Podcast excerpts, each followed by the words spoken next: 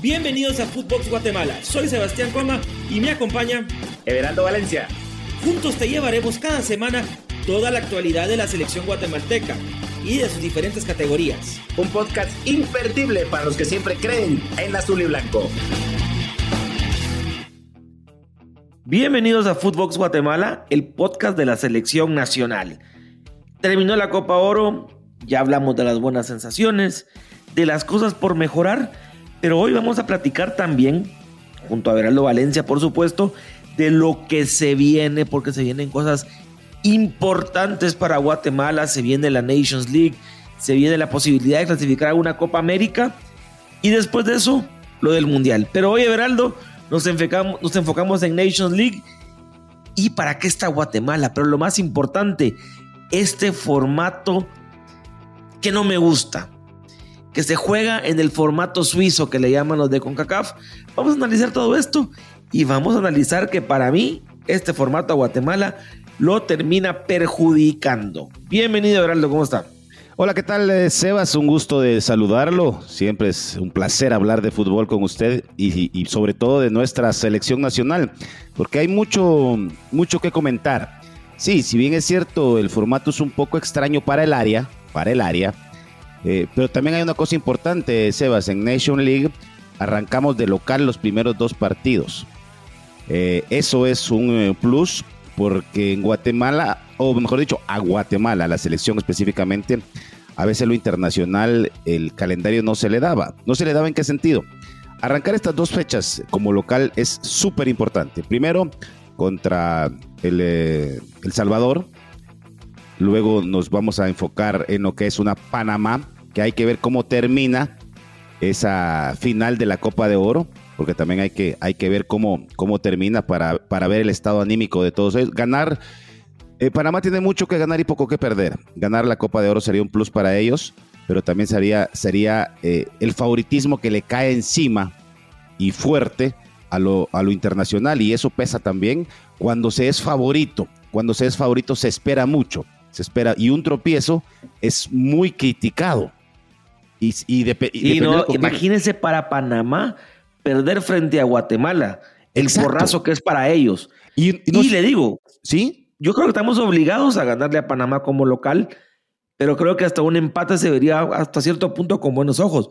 Para Panamá perder contra Guatemala es porrazo tras porrazo de parte de la prensa de ellos y les va a afectar también.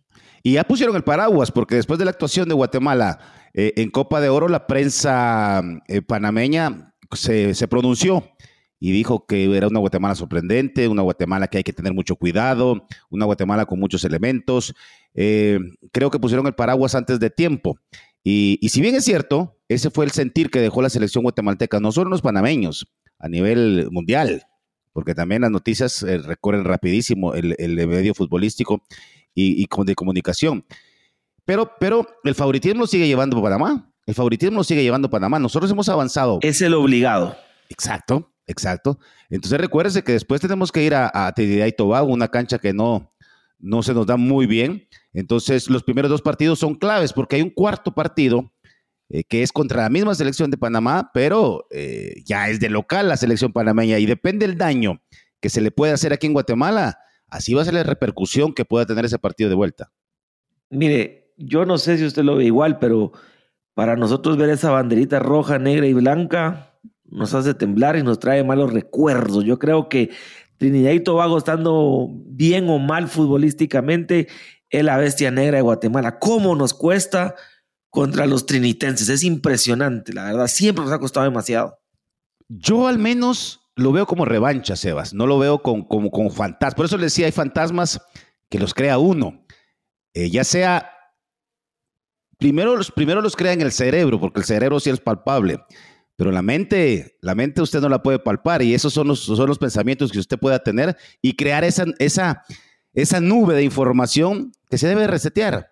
Los jugadores hoy tienen eh, una oportunidad de ir borrando paso a paso esa historia negativa, esa historia negra, diría una canción por ahí en salsa que me agrada mucho, que dice no le pegue a la negra, pero no estamos hablando de música, sino de fútbol, pero que todo viene en asociación, todo viene en asociación para que la selección pueda borrar esos malos recuerdos.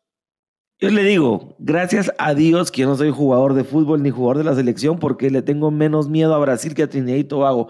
Pero para que la gente vaya un poquito, ya, le vi la, ya le vi la cara, ya le vi la cara, pero es verdad, Trinidad y Tobago genera un pánico escénico tremendo. Pero, eso, lo crea, fíjese que es respetable, es respetable porque obviamente lo que se viene a la memoria fue aquella situación incómoda que se vivió hace muchos años hace muchos años que después salió un técnico a, bueno, un técnico de la selección mexicana a decir que todo estaba arreglado. Entonces, ¿a qué vamos?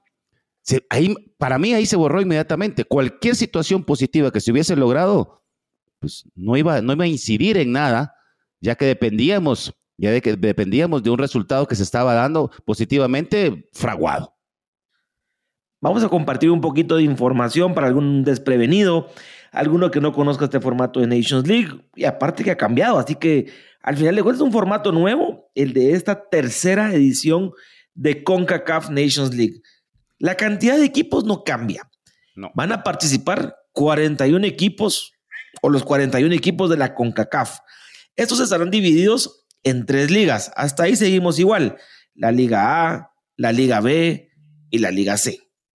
Me voy a enfocar, porque esto podría ser muy extenso, podríamos estar aquí tres días analizando cada una de las ligas, pero nos vamos a enfocar más en la Liga A, que es la que donde está Guatemala, donde pertenece Guatemala y donde siempre debió estar. En la Liga A, eh, el cambio que se da es que pasa de ser una liga de 12 equipos a una liga de 16 equipos. Aumentaron el cupo en esa Liga A. ¿Por qué aumentaron el cupo? Porque agregaron unos cuartos de final, cuartos de final que antes no existían. Entonces, ¿qué pasa?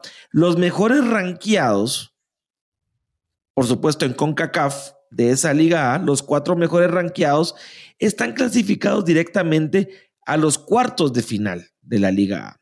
Los 12 equipos peor ranqueados en esa liga A serán divididos en dos, en dos grupos de seis equipos el grupo A y el grupo B.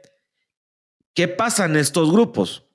Aquí es donde se pone un poquito raro, donde se pone un poquito extraño y donde se pone también, podríamos decir, un poquito único todo esto. Porque en estos dos grupos van a clasificar el 1 y 2, la posición 1 y 2 de cada grupo, a los cuartos de final. La posición 5 y 6 descenderían a la Liga B y la posición 3 y 4, sin pena y sin gloria, se quedan un año más en la Liga A. ¿Cómo son los enfrentamientos? Bueno, cada selección enfrentará no a todas las selecciones, ojo con esto. Son cinco equipos más Guatemala, seis en total. Nosotros solo enfrentaremos a Panamá, a El Salvador y a Trinidad y Tobago dos partidos como local y dos partidos como visitante. Ustedes me dirán, te falta una selección. No, enfrentamos dos veces a Panamá.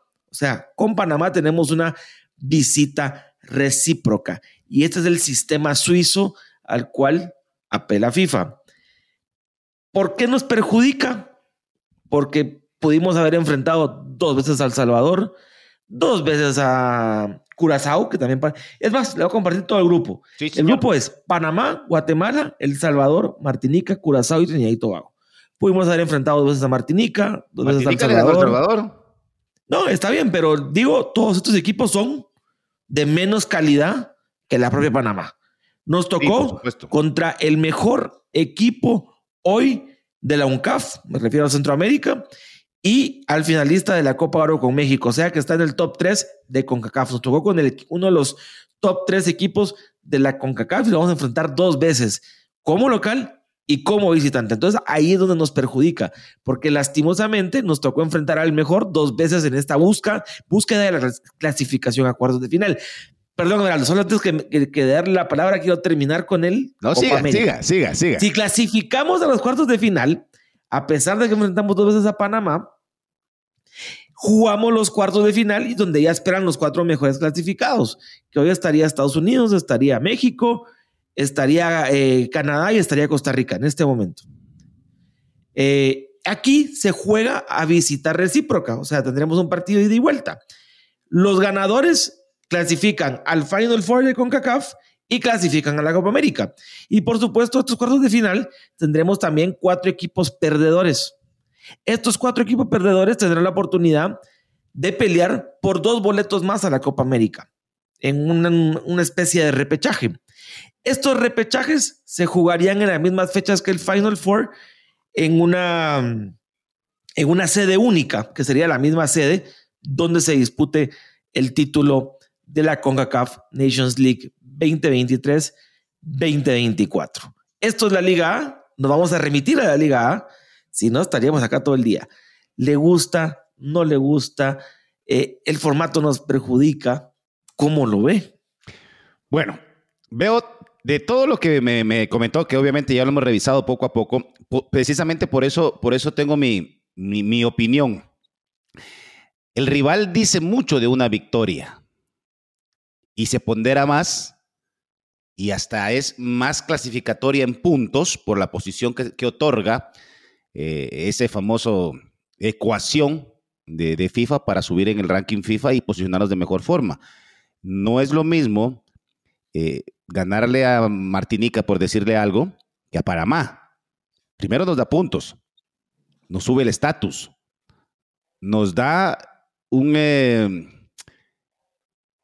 no favoritismo, nos da una posición en el área centroamericana que se está buscando con el buen fútbol que se está haciendo hasta este momento. Ojo, que no estoy lanzando las, las, campanas al viento y estoy diciendo Guatemala es superior a Panamá.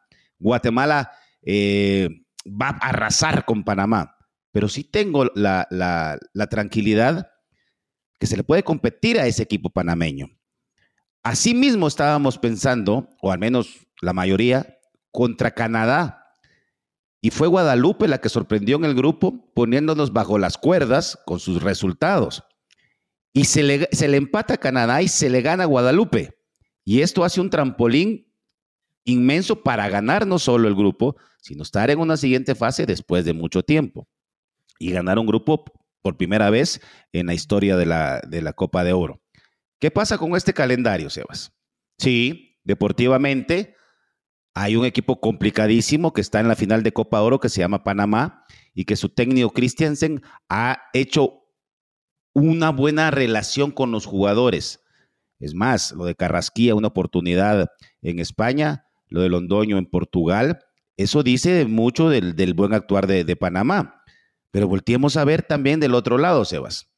Un viaje a las islas con tan poco tiempo como se tienen los juegos eh, predispuestos, es cansado, es agotador. No se sabe con qué tipo de cancha eh, o, clima se puede. Deje, deje, las canchas, las canchas son complicadas, de eso estamos de acuerdo. Pero usted que le ha tocado ir, la accesibilidad. Exacto. O sea, llegar a una isla le puede tomar 20 horas por más de que quede a un vuelo charter de una o dos horas, pero. Exacto. Ya que no tenemos la posibilidad, hoy por lo menos económica, de que la federación esté chartereando vuelos a todas las islas, nos toca hacerlo vía comercial y esa vía comercial se puede volver un vuelo con escalas y con todo lo que representa de 15, 16, 17 horas. Llegar a veces hemos llegado a alguna isla y tenemos que tomar todavía un ferry a donde se disputará el partido. Entonces sí, si hablamos de los viajes, quizá nos quedó bastante cómodo. Tenemos El Salvador, que primero ni nos movemos, lo recibimos en casa. Sí. El segundo partido también para que la gente sepa, los dos primeros partidos Guatemala lo juega como local contra El Salvador y Panamá. Visitamos a Trinidad y Tobago y visitamos a Panamá. Sacando Trinidad y Tobago, todos los demás son vuelos directos de, sí, y, de dos horitas para, para Panamá nada más. Exactamente, y usted sabe a lo que se va a enfrentar, o sea, me refiero, ¿qué le sirve a Guatemala hoy? Los muchachos lo decían, infraestructura, o sea, buenas canchas.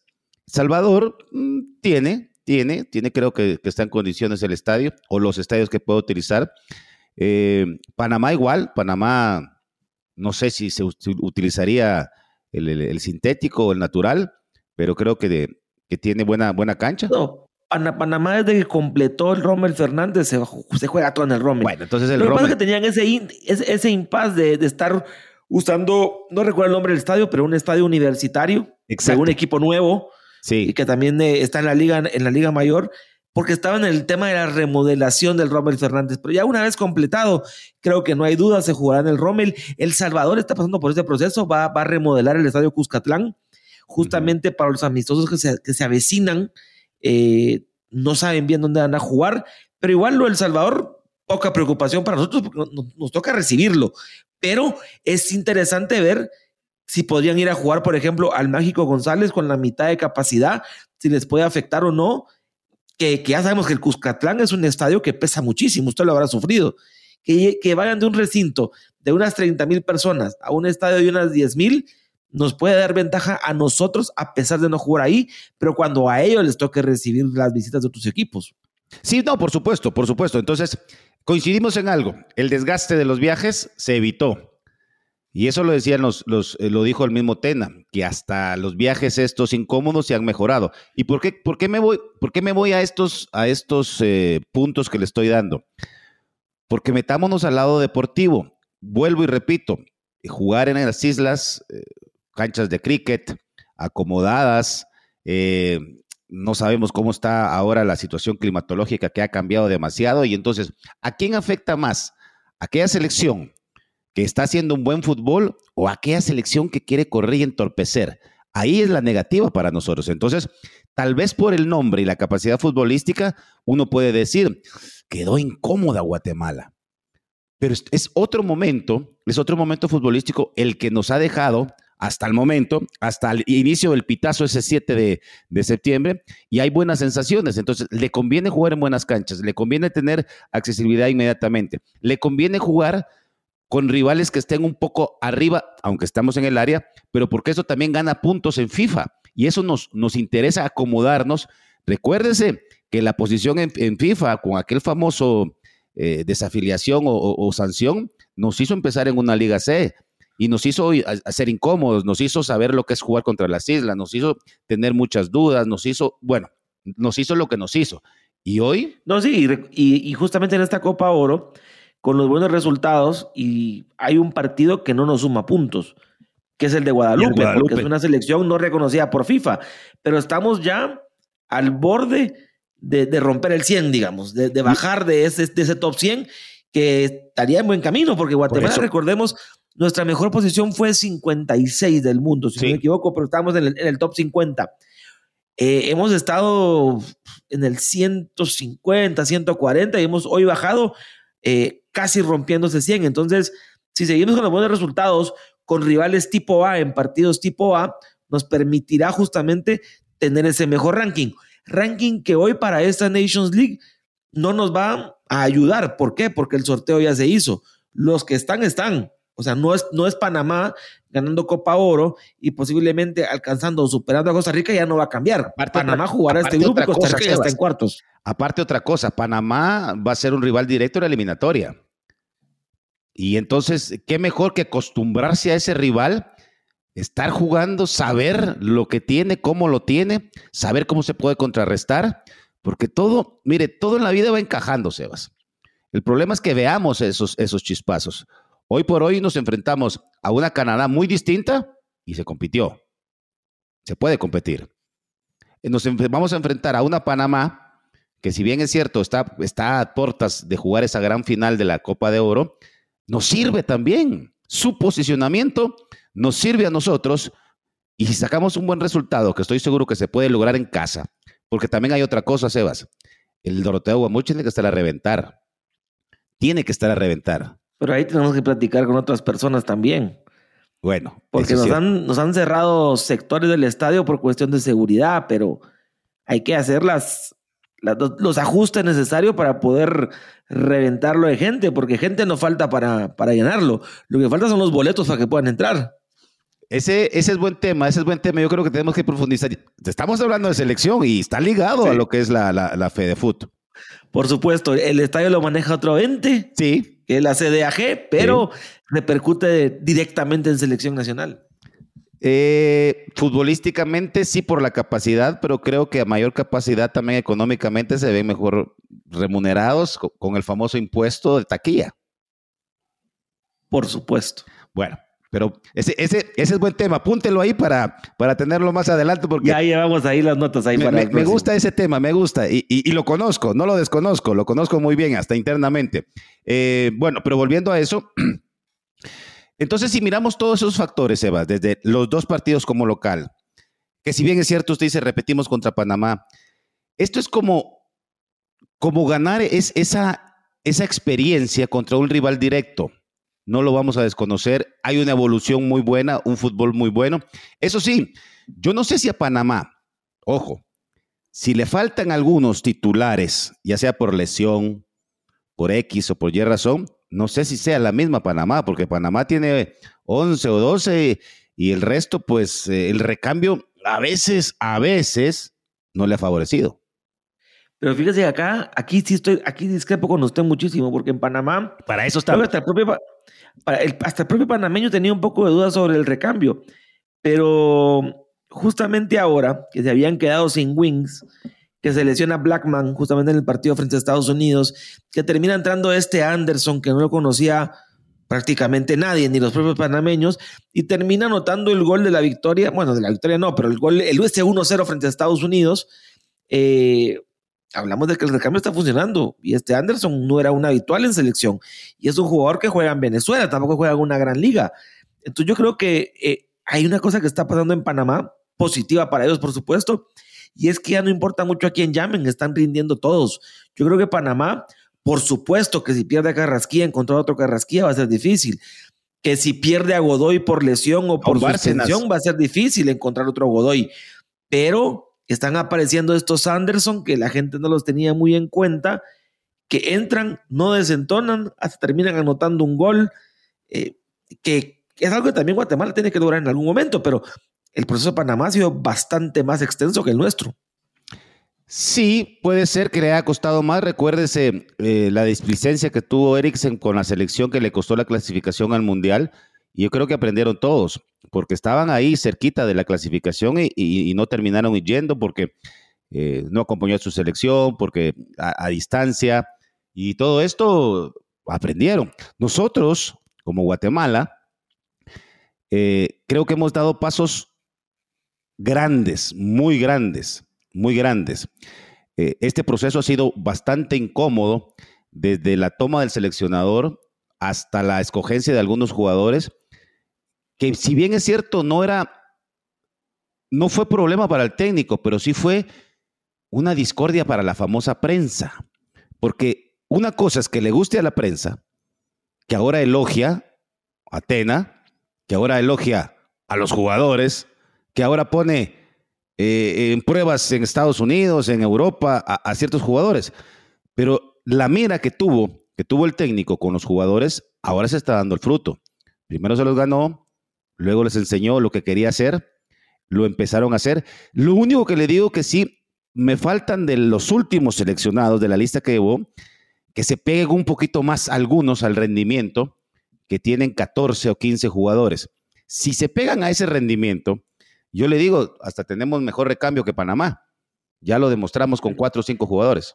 No, y mucho ojo, porque para Nations League vamos a recuperar algunos jugadores que han sido muy importantes, como el caso de Oscar Santis, que no estuvo en Copa Oro, que creo que hoy ante Nathaniel Méndez Line tal vez perdió el puesto por su ausencia y por el buen rendimiento del jugador inglés guatemalteco. Pero imagínense tener un Santis en la banca, por decir una cosa. Um, es que es así, Sebas. Usted llama a 23, pero no les da la titularidad. Usted llama a 23, 24, 25 y, no les está diciendo, te voy a llamar y eso es titular. Selección llega lo que el técnico cree en su momento es lo mejor para su funcionamiento y no para el funcionamiento de la prensa. Le digo una cosa que, me, que, siempre lo he visto así, o, o, siempre pensé que el seleccionador lo veía así, pero nadie me lo había confirmado. Y tuve la oportunidad de platicar con Tena en Cincinnati y me decía, yo no convoco pensando en el 11 titular, yo convoco a 23 titulares, me dijo. Es, correcto, es correcto porque...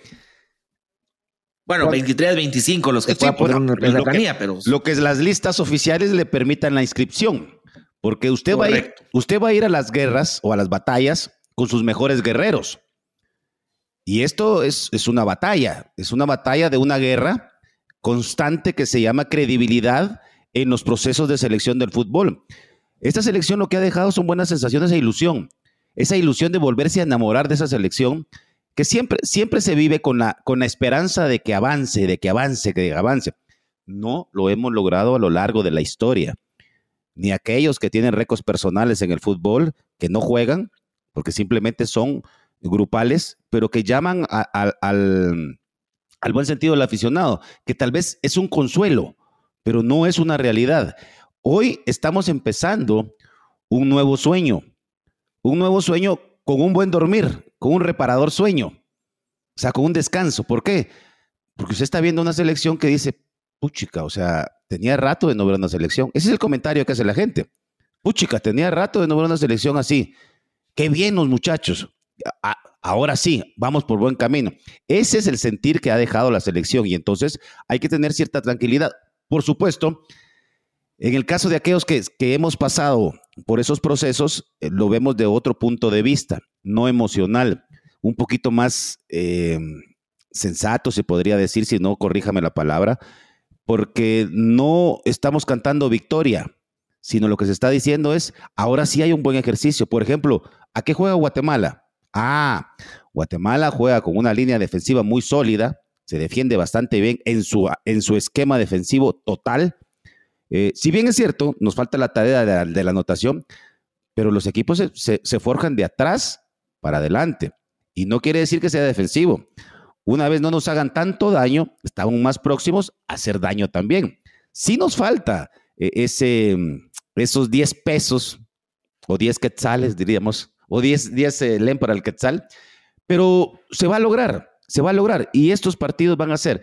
Yo sé, yo, yo, lo comentaba con alguien. Lo, lo, voy a tener que corregir, pero le faltó un poquito de barrio, le, falta choca para el peso. Ahí está, la choca, la choca, sí, sí, sí. El chapinismo, el chapinismo. Sí, sí. Eh, no, hablaba con alguien y le decía, es que ya queremos correr y estamos empezando a caminar. O sea, mire, por eso le decía, ¿de qué nos sirve que, por ejemplo, nos hubiera puesto a... Sin, menospreciar, por ejemplo, digo un nombre, a Sakitan Nevis, por decirle, y le metemos 20 goles la gente ya nos cree en el Mundial. Y hay que saber vender un producto deportivo, Sebas. Por eso Tena, mis respetos, cuando dijo, vamos paso a paso. Hay técnicos que vienen acá vendiendo humo, pero más grande que un churrasco. Hey, it's Kaylee Cuoco for Priceline. Ready to go to your happy place for a happy price? Well, why didn't you say so? Just download the Priceline app right now and save up to 60% on hotels. So, whether it's Cousin Kevin's Kazoo concert in Kansas City, go Kevin, or Becky's Bachelorette Bash in Bermuda, you never have to miss a trip ever again. So, download the Priceline app today. Your savings are waiting. Go to your happy place for a happy price. Go to your happy price, Priceline. No, y le digo otra cosa, porque cuando estaba platicando me voy recordando cosas que platiqué con Tena y me decía, yo lo que más miedo le tengo es a la obsesión del Chapín con el Mundial. Exacto. Pero ¿sabe por qué? Porque también aquí, aquí empieza, aquí empieza lo comercial, Sebas, y empiezan a venderle una idea al aficionado, al Chapín, que hoy sí vamos al Mundial. Y empiezan los medios de comunicación, nos vamos al Mundial, Guatemala está para el Mundial, Guatemala con esta posibilidad está para el Mundial en el interno hay una posibilidad. Y, deje, a la, deje la prensa local. Eh, hay, un, hay un periodista muy famoso en Honduras que se llama Salvador Nasralla, no sé si lo ha escuchado. Sí. Lleva años en televisión, periodista deportivo también.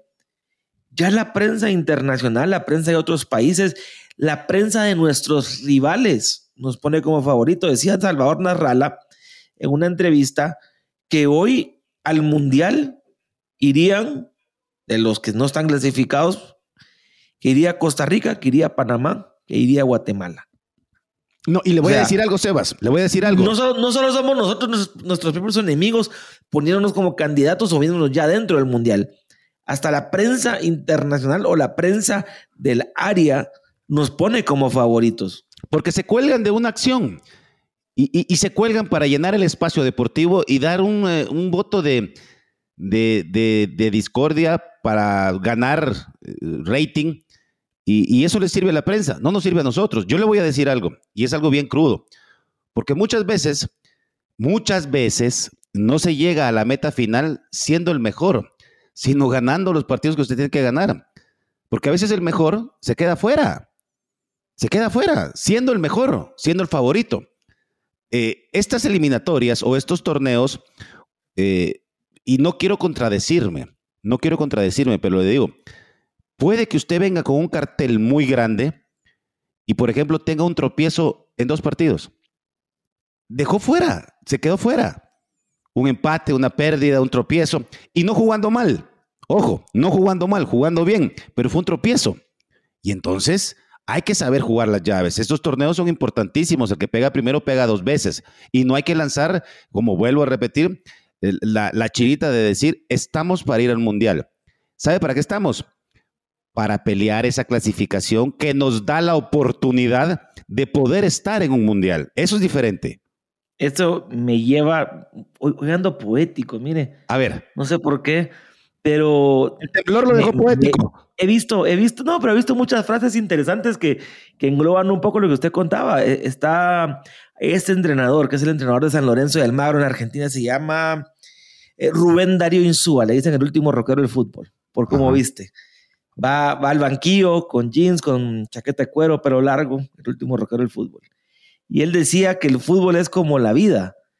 No se vive como se quiere, sino como se puede. Exacto. Y se juega como se puede, no como se quiere. Y, y creo que es un poquito de lo que usted habla, ¿verdad? Mire, Sebas, usted llega a una posición incómoda. Usted ha visto cómo los equipos, ah, equipos o selecciones mutan o cambian su estrategia de juego que posiblemente está entre el plan A, B o C, pero que no ejecutan primero el, el, el C sin no tratar de ejecutar el A. ¿A qué voy con esto? Primero, normalmente se dice que no nos anoten, anotemos primero, luego viene el manejo de partido, pero el rival cuenta. Y si por ahí usted empieza perdiendo, cambia, va al plan B, y si no, plan C. Y la selección lo hizo. Y le voy a comentar, nunca habíamos jugado con dos delanteros y tuvo la necesidad de jugar con dos delanteros. O sea, el último rockero del fútbol tiene razón. Podemos arrancar como queremos, pero terminamos como podemos. Como podemos, exactamente, porque usted va a llegar a la meta. ¿Cómo? Solo Dios sabe. Es cierto, cuando se tiene un lineamiento y un trabajo estipulado, usted se va a basar en ese trabajo, no se va a salir, pero usted no puede lanzar esa información como técnico de selección, es, usted no tiene que darle mucha explicación a la prensa. ¿Y por qué jugó así, profesor? Es mi, es mi, es mi estilo. Pero no cree, el técnico soy yo. O sea, aquí habemos muchos técnicos y lo que pasa es que nos ponemos del lado de quedar bien con la gente. El técnico no tiene que quedar bien con la gente, el técnico tiene que dar resultados y para eso tiene que exigirle a sus jugadores y para eso tiene que tener un grupo bien armado, bien protegido, hasta para dar declaraciones. Por eso le digo, Tena no dijo, vamos a ir y vamos a pasar a la siguiente fase porque es el, el objetivo de Guatemala, porque hace desde el 2011 que no pasa. Vamos paso a paso, dijo, hay que quemar etapas. La primera etapa era jugar bien. Jugando bien, tiene más posibilidades de crear chances de, de, un buen fútbol, eh, crear situaciones de juego de, de, peligro en el arranco rival, que sí nos costó un poco, sí es cierto, es la materia pendiente, pero el, el accionar en sí, en general de la selección, deja este comentario de un servidor, paso a paso, ya ganamos mucho, ya ganamos mucho, porque ahora ya se habla de Guatemala. Eso es importante, usted lo acaba de decir, en, Honduras nos dan como favoritos ya en el otro lado. Lo que tenemos que tener nosotros aquí presente es que no somos el Brasil de Sudamérica, que no somos... No, por supuesto, pero también hay otro condimento que nos catapulta, Veraldo, y por eso es que estamos en el ojo de todos en este momento. Porque si usted ve a Panamá, digamos, continuidad de un proyecto ya de varios años. El Salvador es un proyecto que por momentos se tambalea, pero sigue Hugo Pérez al frente y sigue manejándolo él desde hace ya varios años. Lo de Luis Fernando Tena es un año y medio de trabajo donde ya estamos viendo resultados. Pero volteamos a ver a Honduras y no saben qué está pasando. No saben qué van a hacer tampoco. Volteamos a Costa Rica y parece que Luis Fernando Suárez está amarrado al trono y no piensa irse jamás sin que le paguen primero eh, los 500 mil dólares que supuestamente es su cláusula de rescisión, más la rescisión de, sus, de su cuerpo técnico que ronda más o menos 100 mil dólares por asistente, más las rescisiones de contrato de los 16 contratos que lo atan a la federación. Entonces, estamos hablando que esos países hoy están sin rumbo y están preocupados de los que están bien encaminados. Mejor. Entonces, no solo, no solo es el resultado de Copa Oro, sino que también son estas situaciones que rodean a las distintas federaciones. Mejor, Sebas. Así nos Por vieron. supuesto. Así nos vieron que a sigan, en, nosotros. que sigan en crisis. Que Que, sigan- sigan en crisis. es a mí problema. que me importa, a mí me importa, me importa Guatemala Eh, nada más. Correcto, correcto. Y, y le digo, qué bueno. Bueno, no, me no me alegro del mal ajeno, nunca, nunca. Lo que cuando dije qué bueno es en el sentido que así nos veían a nosotros cuando teníamos esos mismos problemas. Guatemala tiene problemas, que no sé, está suspendida, que sus directivos, que esto, que los federativos, que eh, eran nuestros problemas y eso nos llevó a, un- a una situación caótica futbolísticamente hablando, que hasta, hasta reparó en nuestra liga eh, doméstica. Ahora estamos surgiendo. ¿Hace cuántos años? Y, solo con el ejemplo, ¿hace cuántos años eh, El Salvador empezó a desaparecer del mapa? Eh, luego llegó de los Cobos a un eh, proceso en el cual habían caído inclusive para las famosas sanciones deportivas por, por el acomodamiento de partidos. Y, y empezó a surgir. Nosotros también tuvimos que surgir de la nada. Empezar de cero no es pecado, Sebas. En la vida no es pecado y en el deporte menos. ¿Por qué? Porque hay una chance. Existiendo una oportunidad y una esperanza, hay una oportunidad. Ahora bien, vuelvo y repito, tampoco vendamos que nuestra selección ya está del otro lado. Primero en Nation League y después en el Mundial. ¿Estamos por buen camino? Sí, sí. Falta que jueguen contra Salvador y después hay que ratificar lo bueno y si, se hace algo malo contra El Salvador, se tiene que rectificar al doble contra una selección mucho más complicada, con el, buen, con el respeto hacia El Salvador, que el equipo, eh, del equipo panameño. Entonces, ¿de quién, depende la, ¿de quién depende todo esto? ¿De Guatemala? ¿De nuestra selección? De nuestra selección. Y lo que nos compete hoy es que los muchachos, ¿sabe qué otra cosa eh, radica, Sebas? Que entre competencia y competencia no hay mucho tiempo. Acabamos de terminar Copa de Oro, ya, ya viene la Nation League. Me, me robó las palabras. Yo le quería contar a la gente que, para los que tienen ganas de selección, que está cerquita. En septiembre se juega la jornada 1 y 2, entre el 4 y 12 de septiembre. La jornada 3 y 4, recuerden que son cuatro partidos que vamos a jugar en esa Sí. fase de grupos, son el 9 y 17 de octubre. Así que lo tenemos a la vuelta de la esquina. Y después tendríamos las fases finales, eh, el, bueno, los cuartos de final como tal serían el 13 y 21 de noviembre y depende, depende cómo salgamos ahí. Estaríamos jugando ya las semifinales o el posible repechaje en marzo de 2024. Entonces prácticamente tenemos competencia de septiembre a marzo casi ininterrumpida, más algunos amistosos que seguramente estarán en el interim. Y hay otra cosa, no, no sé, corríjame. Ya los jugadores también empiezan el, torneo el 29 o 28, algunos, 28 algunos. Eh, los equipos alqueos clasificados Guatemala 1, 2 y 3 también ya empiezan su torneo internacional. Hay jugadores de selección que están ahí y ese roce internacional también sirve, también sirve internamente. El buen momento. En otras ocasiones nos ha tocado, y digo nos ha, y les ha tocado a los jugadores, venir de un proceso parado. Se termina el torneo o es- están eh, saliendo algunas lesiones, que se conjugan tres o cuatro lesionados, que no hay jugadores. Y entonces enfrentar los torneos internacionales así es merma. Ahora no, ahora pidiéndole a Dios, pidiéndole a Dios que estos seleccionados o aquellos que estén en cartera de, de- de Tena eh, sigan por ese buen momento. Y aquellos que todavía les falta la choca para el peso, la choca para el quetzal, como dice usted, Ahí estamos. la choca para el quetzal, que se pongan las pilas, pues, y que, y, y que esto les surja. Mire, lo de Méndez Lai va a venir con otro ritmo, también porque ya empezó. Y, y es bueno, y, y es bueno para Santis. Santis va a venir de una lesión, pero que empiece a jugar con su equipo, y es bueno, ¿sabe por qué?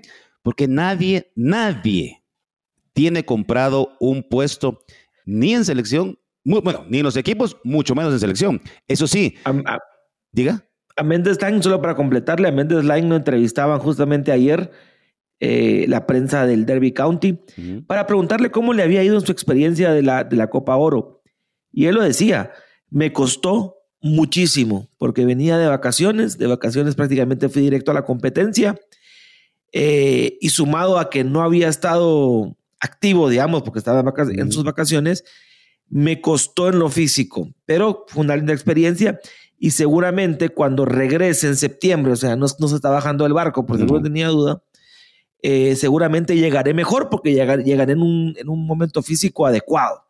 O sea, él, interrumpió sus vacaciones y fue prácticamente de la playa a la cancha. Eso para un futbolista es complicado. Es complicado. Mire, Sebas, el llegar de un descanso, en no conocer el medio, en no conocer a los compañeros. Si bien es cierto, por ahí Tena o sus asistentes le pueden decir a qué se juega perfecto y un jugador puede tener la lectura, pero en lo que conoce a su socio, a su partner, al que tiene atrás, adelante, a un lado, y mientras lo conocen a usted sus movimientos, lo hizo, lo hizo muy bien. Por eso le digo, va a venir en otro ritmo. Y esto va a ser beneficioso. Lo mismo de, Herrera, que fue el que más rápido se asentó. Lo de Rubio Rubín, que había jugado, pero que también lo hace muy bien. Y todo eso viene a la competencia sana.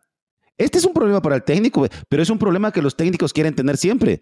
Los técnicos dicen, a mí denme 23 titulares y yo me encargo de, ver cómo los, cómo los pongo. Ese es el gran problema. Imagínense que, que todos, perdón, se pusieran al mismo nivel del eh, puesto. No voy a decir eh, del puesto, porque en selección hay dos fácil, dos por puesto que, pueden jugar. Y entonces lo que, lo que no debe de haber es un cambio cuando hay un, recambio. Al contrario, hay ciertas características individuales que tal vez no tiene el otro jugador, que lo requiere el partido, como una recuperación de pelota, recuperar más la pelota para tener más ejercicio futbolístico por fuera, que el de afuera tiene, gane el, mano a mano, el regate, que si el que juega delante eh, de, los dos eh, volantes pueda tener la pelota más limpia. Todo eso, todo eso viene en mejora. Pero hay una cosa importante, Sebas. Hay que aprender a leer entre líneas. Y usted vio los mensajes de los jugadores. Me van a decir, los mensajes no juega. No, estoy hablando del estado anímico, de la relación que, existe, porque todos eh, eh, agradeciendo primero el apoyo, esto hablando internacionalmente, y segundo, se sintieron cómodos, están contentos. No salen aquellos mensajes, perdón, afición guatemalteca, nos apoyaron como siempre, pero tuvimos una mala actuación. No, al contrario. Y eso también da mensajes, Sebas, da mensajes, hay sinergia y esa sinergia hay que mantenerla. ¿Y, dónde se mantiene? En las declaraciones, manteniéndose estoico ante esa buena actuación. Sí, sí, son guerreros, son guerreros, pero que las batallas se juegan o cada torneo o cada fin de semana y se tienen que ir acumulando porque nuestra guerra, ganar nuestra guerra, en el fútbol es ir al mundial, ganar esa guerra. Pero tenemos muchas batallas por ganar, algunas nos van a sopapear, algunas vamos a sopapear, pero al final del día vamos a estar coronando, si se logra así, una, ganar una guerra. Pero poquito a poco, poquito a poco, todas las batallas tienen estrategia diferente, porque el rival también cuenta. Tengo que hacer un par de preguntas cortitas. A ver. No queda mucho tiempo, pero quiero saber sus impresiones. La primera es, ¿Tena se queda hasta el Mundial? ¿Cumplirá su contrato? A pesar de todos los rumores que hay alrededor de que lo pueden llevar a México como asesor de Lamborghini. A mí me encantó. ya sea que se le aplique o no, no importa, me encantó. Pero, ¿cumplirá su contrato? Me parece que sí. Me parece que yo no he tenido la oportunidad de, de intercambiar palabras con el profesor Tena eh, su trayectoria es impecable a nivel de, director técnico. Eh, tomó una, un riesgo grande con, Guatemala y creo que también los dos están comprometidos. Porque ¿dónde estuviera Tena? Tal vez estuviera no dirigiendo, estuviera, no sé, tal vez su año sabático, sus años sabáticos, porque tenía rato. Ahora que empieza a salir a, a la palestra, donde el fútbol no era tan bien visto por los mexicanos, Ahora sí surge eso. Ese es el buen trabajo que ha hecho. Porque dicen, si lo ha hecho con Guatemala, que nos ven por debajo del hombro, hay que decirlo, lo, han tocado. Él dijo, yo voy a respetar el contrato. Quiero creer, quiero creer y hasta el momento le, creo. El fútbol es una galaxia tan grande que de la noche a la mañana podemos aterrizar en otro planeta. Yo me, tomé la molestia ahí de intercambiar algunos mensajitos con, con personas, me reservo las fuentes y me dicen que, ya se habló con el profe y que, sigue todo en pie, que, que, va a cumplir su contrato, que, que él ya dio su palabra y lo que sí buscarían es quizá consentirlo un poquito más. Cuando digo consentirlo un poquito más, intentar hacer esfuerzos para cumplirle cosas que aún no se han cumplido. Como uno, mejorar la infraestructura, mejorar las canchas, mejorar los viajes, de repente dar algún, alguna bonificación, ese tipo de consentimientos. Eh, porque saben que los objetivos se están cumpliendo, él ya dio su palabra que se queda, entonces quieren hacer un esfuerzo para darle todas las herramientas posibles al profe Tena. es lo que me dijeron, así que a la gente que se quede tranquila, que yo estoy, es más, le puedo apostar lo que quiera que se quede hasta 2026 el profe. Sebas, aquí el barco está amplio para aquel que se quiera subir desde un inicio y no bajarse y no tirarse hasta que termine esta competencia, pero ¿Qué pasó en Costa Rica cuando estaban a puertas de la clasificación al Mundial? La liga se paró para dar el beneficio de la selección. Se, volvió una cuestión de Estado prácticamente. Por supuesto. Entonces, lo único que sí, lo único que sí me molesta un poquito, pero, pero qué bueno si lo empiezan a hacer, es que siempre a Guatemala tiene que venir alguien de afuera para que le hagan caso. ¿Cuánto grito no hemos pegado sobre la infraestructura? ¿Cuánto no hemos dicho de los horarios de los partidos? No es primera vez que se dice, pero tiene que venir un extranjero, con el debido respeto del profesor, que está a cargo ahora del responsable de resultados, y ahí sí le hacen caso. O sea, aquellos que hemos pasado por los potreros, y la gente ha pasado por potreros, no los han cambiado en años. Everaldo, somos malinches, así, nacimos en Guatemala. Nos gusta tener el látigo en la espalda. ¿Eh? y, eso, y, eso, discúlpenme, pero eh, no sé, le digo, eso lo había, se había y no lo, no, lo estoy hablando en primera persona, lo estoy hablando eh, en el medio, en el medio que se dice que cuando uno critica algo, la crítica tiene que llevar también una respuesta. Se criticaba nuestro fútbol, pero nosotros decíamos, sí, por supuesto, es lento porque las canchas son malas. No les estamos diciendo que hagan estadios para 50 mil, 60 mil personas y que tengan la, la mejor tecnología del mundo. No, pero sí las canchas.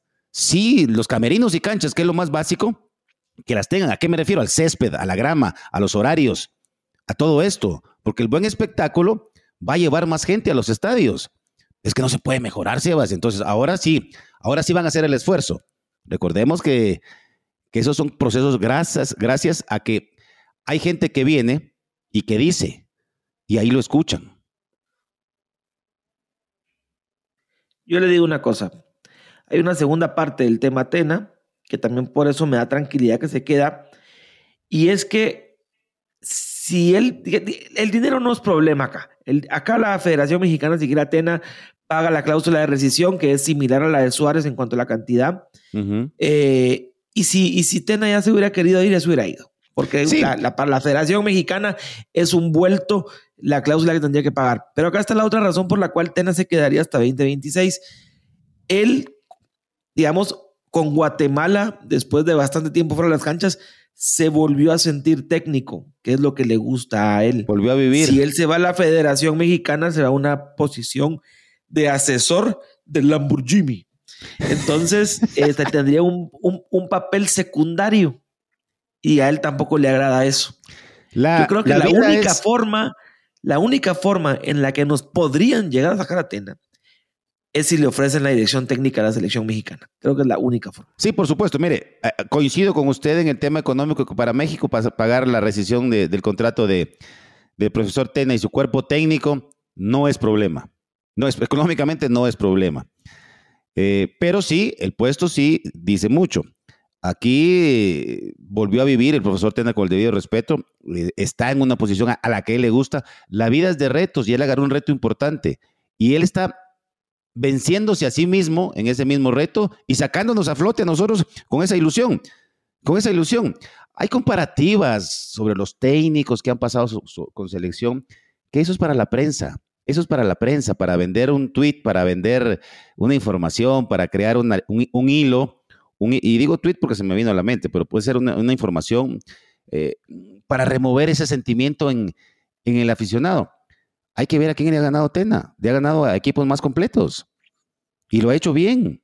Y lo ha hecho bien. Entonces, em, vamos poco a poco, Sebas. Yo creo que eh, se está en la vía correcta, solo depende de qué lado de la calle va a caminar usted. Si va a caminar sobre la vía rápida, lo pueden pasar tirando o se va a montar a la banqueta en una zona segura donde vamos a llegar a un buen puerto.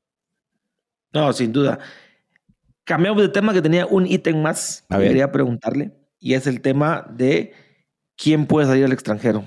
Yo hoy, la verdad, eh, por rendimientos, podríamos hablar de, de Nico Samayoa tranquilamente, que podría irse. Creo que Rodrigo Sarabia, pero acaba de tener de una experiencia no tan buena de Sudamérica y en este torneo se reacomodaría otra vez en comunicaciones. No creo que salga. Pero creo que hoy el candidato número uno podría ser Sarabia, no se me ocurre, es Sarabia, perdón, Samayoa, no se me ocurre otro. Mire, las buenas actuaciones pueden ser esporádicas. Un eh, deportista puede tener muy buena actuación. Eh, Y también por el, por, y también por, el, por, por la complexión física. Exacto. Eh, eh, sí, yo iba pa- pa- paso a paso, iba, pero usted me robó ahí el, eso. Eh, primero las buenas actuaciones. Una, una actuación en un momento indicado, que un scout esté presente, puede ilusionar, pero hay que darle un seguimiento a ese jugador. Eh, creo que ahorita hicieron una muy buena copa.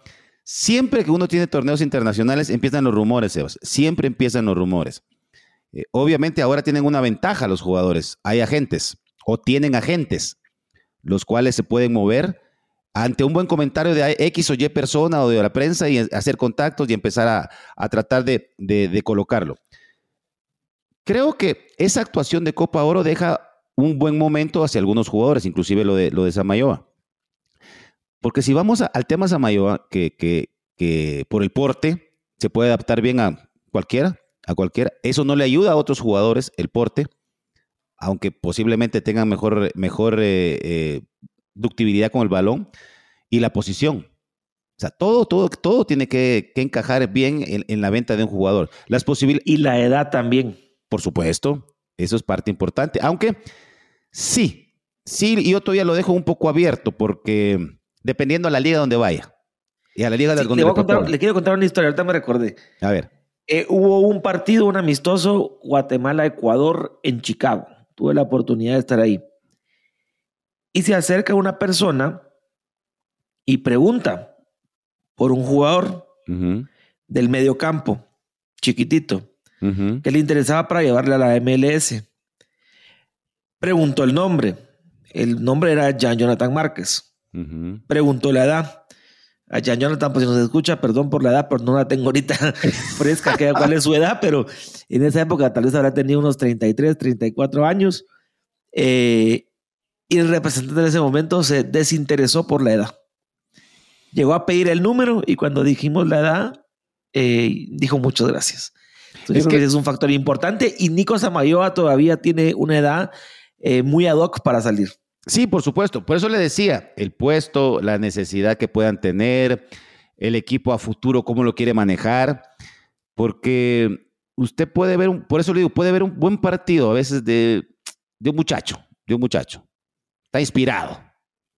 Pongámosle, Sebastián Coma debuta en selección nacional con eh, Tremendo. Tremendo. Nadie se la cree, pero. ah, Tremendo jugadorazo, tremendo, tremendo 10. Y usted en el interno está nervioso, está, no sabe quién está en la grada, me refiero, sabe que hay aficionados, no sabe que hay gente que, que anda buscando y tiene un partido bueno, buenísimo. Y preguntan por usted. Ah, ta, ta, ta, hacen la negociación, no le dan seguimiento. ¿Y qué pasa cuando va al equipo? Tuvo un buen partido, pero no una regularidad. Y entonces pierde la titularidad, no se gana el puesto, está ahí y es por eso que a veces hay que tener una buena regularidad. Y con eso no, no me estoy, no estoy teniendo una negativa sobre la posibilidad que tengan algunos muchachos. Yo a lo que voy es la certeza que puedan tener para, para salir y que no vayan y reboten y vengan, sino que tengan un buen momento, un buen momento. Eso es importante. Samayoa empezó ahorita a tener buenos partidos, tiene condiciones, pero tiene que revalidarlo ahorita. Estos dos partidos también con selección van a ser muy importantes, Sebas. Van a ser muy importantes para él. Para él. El buen desempeño de él nos va a dar una solidez en la parte baja. Eh, el acoplamiento que tiene con Pinto es importantísimo ya que juegan juntos. Entonces, eso también le ayuda a él. eso también le ayuda a él y se hacen palanca a los compañeros sin querer. Hay, hay, que ver si en el club le respetan la titularidad, porque en comunicaciones hay un Matías Fraquia, que fue el mejor zaguero de comunicaciones del último torneo, que va a ser una cosa difícil para manejar para el profe Willy, aquí en saco, o acomodo a Fraquia por izquierda para abrir el espacio a Nicolás Amayoa.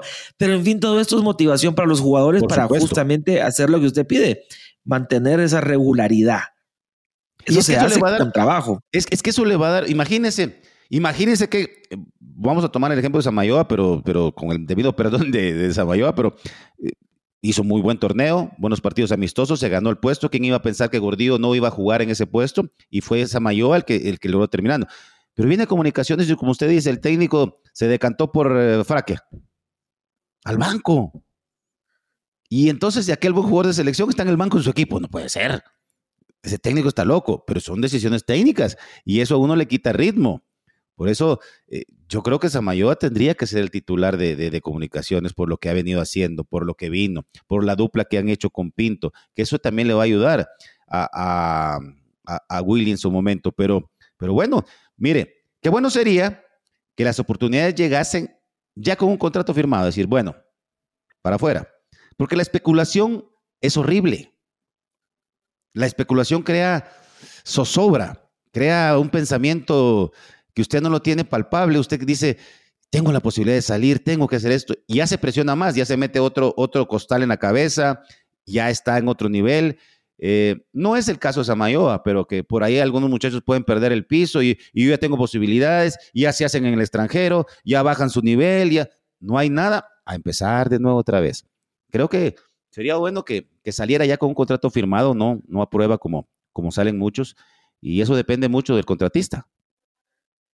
No, sin duda. Yo creo que el ejemplo más claro, y, y yo alguna vez lo peleé, pero al final también es de aplaudírselo, lo de Nico Hagen. Yo decía en mi cabeza, ¿cómo el portero titular de la selección de Guatemala sale a hacer pruebas? Acuérdense cuando fue al Cortic de Suiza a hacer pruebas. Yo digo, un, portero titular de la selección nacional no puede hacer pruebas. Al final eh, logró quedarse en Europa, sigue en Europa porque ahora va a Israel, a una primera división quizá comparada con la Liga Noruega, de niveles similares, pero lo importante es que compitiendo en la primera de ese país. Yo creo lo que, pasa es que sabe Nico está para estar por lo menos en la primera de Europa. Ya, ya el país que le toque, bueno, tendrá mejor o, peor nivel, pero competir en primera división es importantísimo para él porque puede competir en los torneos UEFA en algún momento, que a esa puede ser la vitrina para él a nivel de club. No, por supuesto, pero sabe que sabe que le en ese caso es en negativa de Nico, porque sabemos que es un buen jugador. Pero nuestra selección no estaba pasando el mejor momento posible. Y los ojos de nuestra liga, la selección, y, si no pasa un buen momento una selección nacional, ellos toman un riesgo. Por eso es que dicen, vamos a prueba. Si esta selección sigue jugando así como está jugando, yo le garantizo que en un par de años ya no van a pruebas, Sebas. Ya no van a pruebas. Se van con contrato firmado de una vez. Se van con contrato firmado, porque también eso se los da el nivel futbolístico del país. Lo que pasa es que apuestan y dicen, tiene condiciones.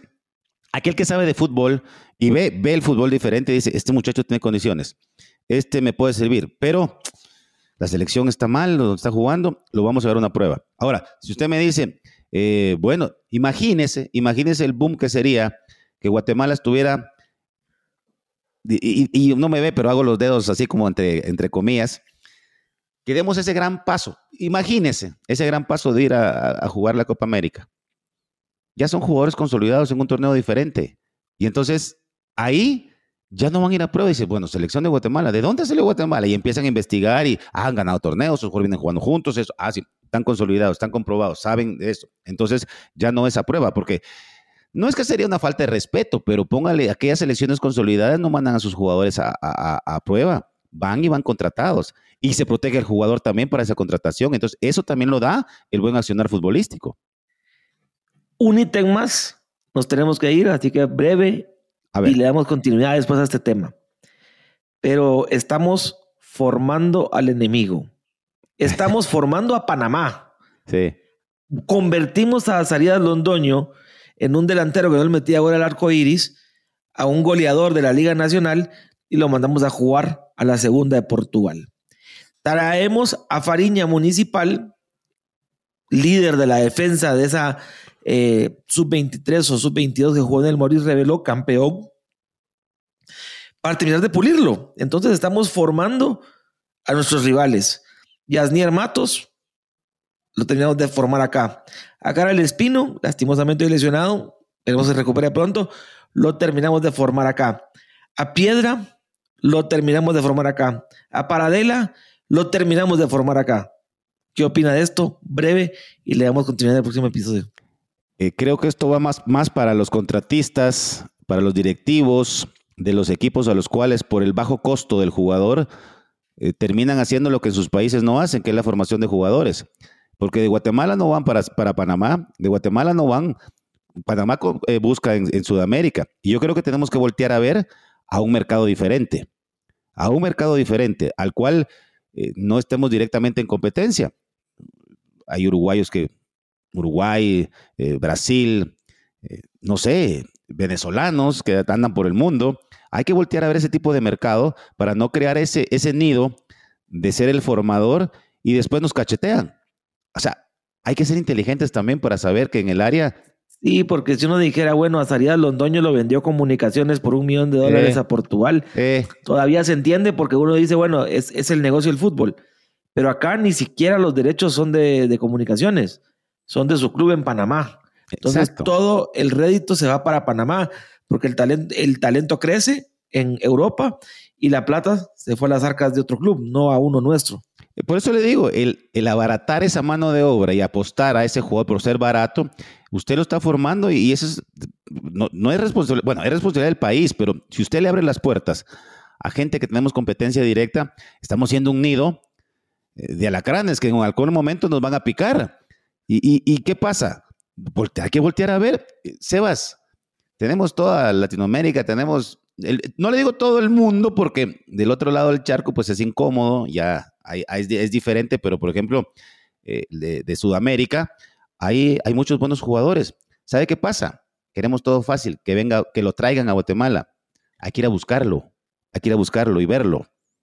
Prefiero pagar un boleto aéreo, mandar a gente que vaya a ver 15 días una liga y que me pueda traer dos o tres muchachos, no sé, de, cualquier país de, Sudamérica, y, y, empezar a trabajar con ellos. Y después tratar de buscar un mercado para poderlos vender. Eso sí, eso ya es cuestión de, dirigencial, que creo que en Guatemala tenemos que tener mucho mm, mercado financiero deportivo. Hay que empezar a aprender el negocio. Hay que empezar a aprender el negocio porque se saca plata, se saca plata, se saca plata, pero no se retorna esa plata. Y no se retorna porque no se ha aprendido el negocio. Sin duda alguna. Y sobre todo potenciar también a nuestros juveniles en vez de potenciar a los juveniles de otros países y de otras selecciones. Everaldo, con esto concluimos para este episodio. Hablamos un poquito de Nations League, un poquito de lo que se viene para el Mundial, que Tena nos dijo que se queda hasta el 2026. Creo que un programa bastante completo, un programa que, que me gustó, la verdad. Abarcamos bastantes temitas interesantísimos y ahí dejamos, como usted dijo, el alacrán picando para darle continuidad al tema esto del fútbol formativo y cómo lo estamos desaprovechando y dándole ese impulso extra a otras selecciones como Panamá o como la propia Cuba, que la mitad de la selección de Cuba pasó por acá. Correcto, es correcto. Y, compite. Así que, Everaldo, un verdadero placer. ¿Alguna última palabra? No, Sebas. Bueno, sí, la verdad que sí. Eh, no me metí el tema formativo porque quiero, quiero hablarlo en otro, en otro podcast. Eh, eh, porque hablamos un poquito de la formación de jugadores en la liga. En la liga.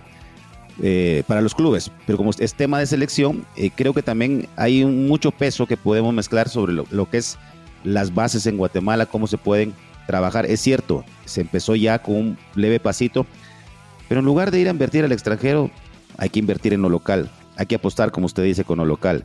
Y hay que tener credibilidad en el material que se pueda, que se pueda sacar. Pero bueno, eso lo vamos a dejar para más adelante, porque aquí en más estaremos hablando mucho, mucho de la selección nacional. No, sin duda. Y mire, cada vez que decimos algo sale otra cosa más, porque con lo que dijo el extranjero y lo demás, son grandes eh, descubrimientos, lo de Aarón, lo de Nathaniel y todo, pero son curitas. Nada más son curitas, son soluciones a corto plazo, pero hay que pensar a largo plazo, como lo ha hecho Panamá, clasificando a seis mundiales sub-20, a tres mundiales sub-17, de donde ha surgido toda esta camada que hoy puede llevar a Panamá a su segundo mundial Esto fue Fútbol Guatemala, el podcast de la selección nacional y nos reencontramos en la próxima. Esto fue Footbox Guatemala con Sebastián Coma y Everaldo Valencia. Un podcast dedicado a la selección nacional de Guatemala, un lugar donde cada semana palpitarás el presente del equipo de todos.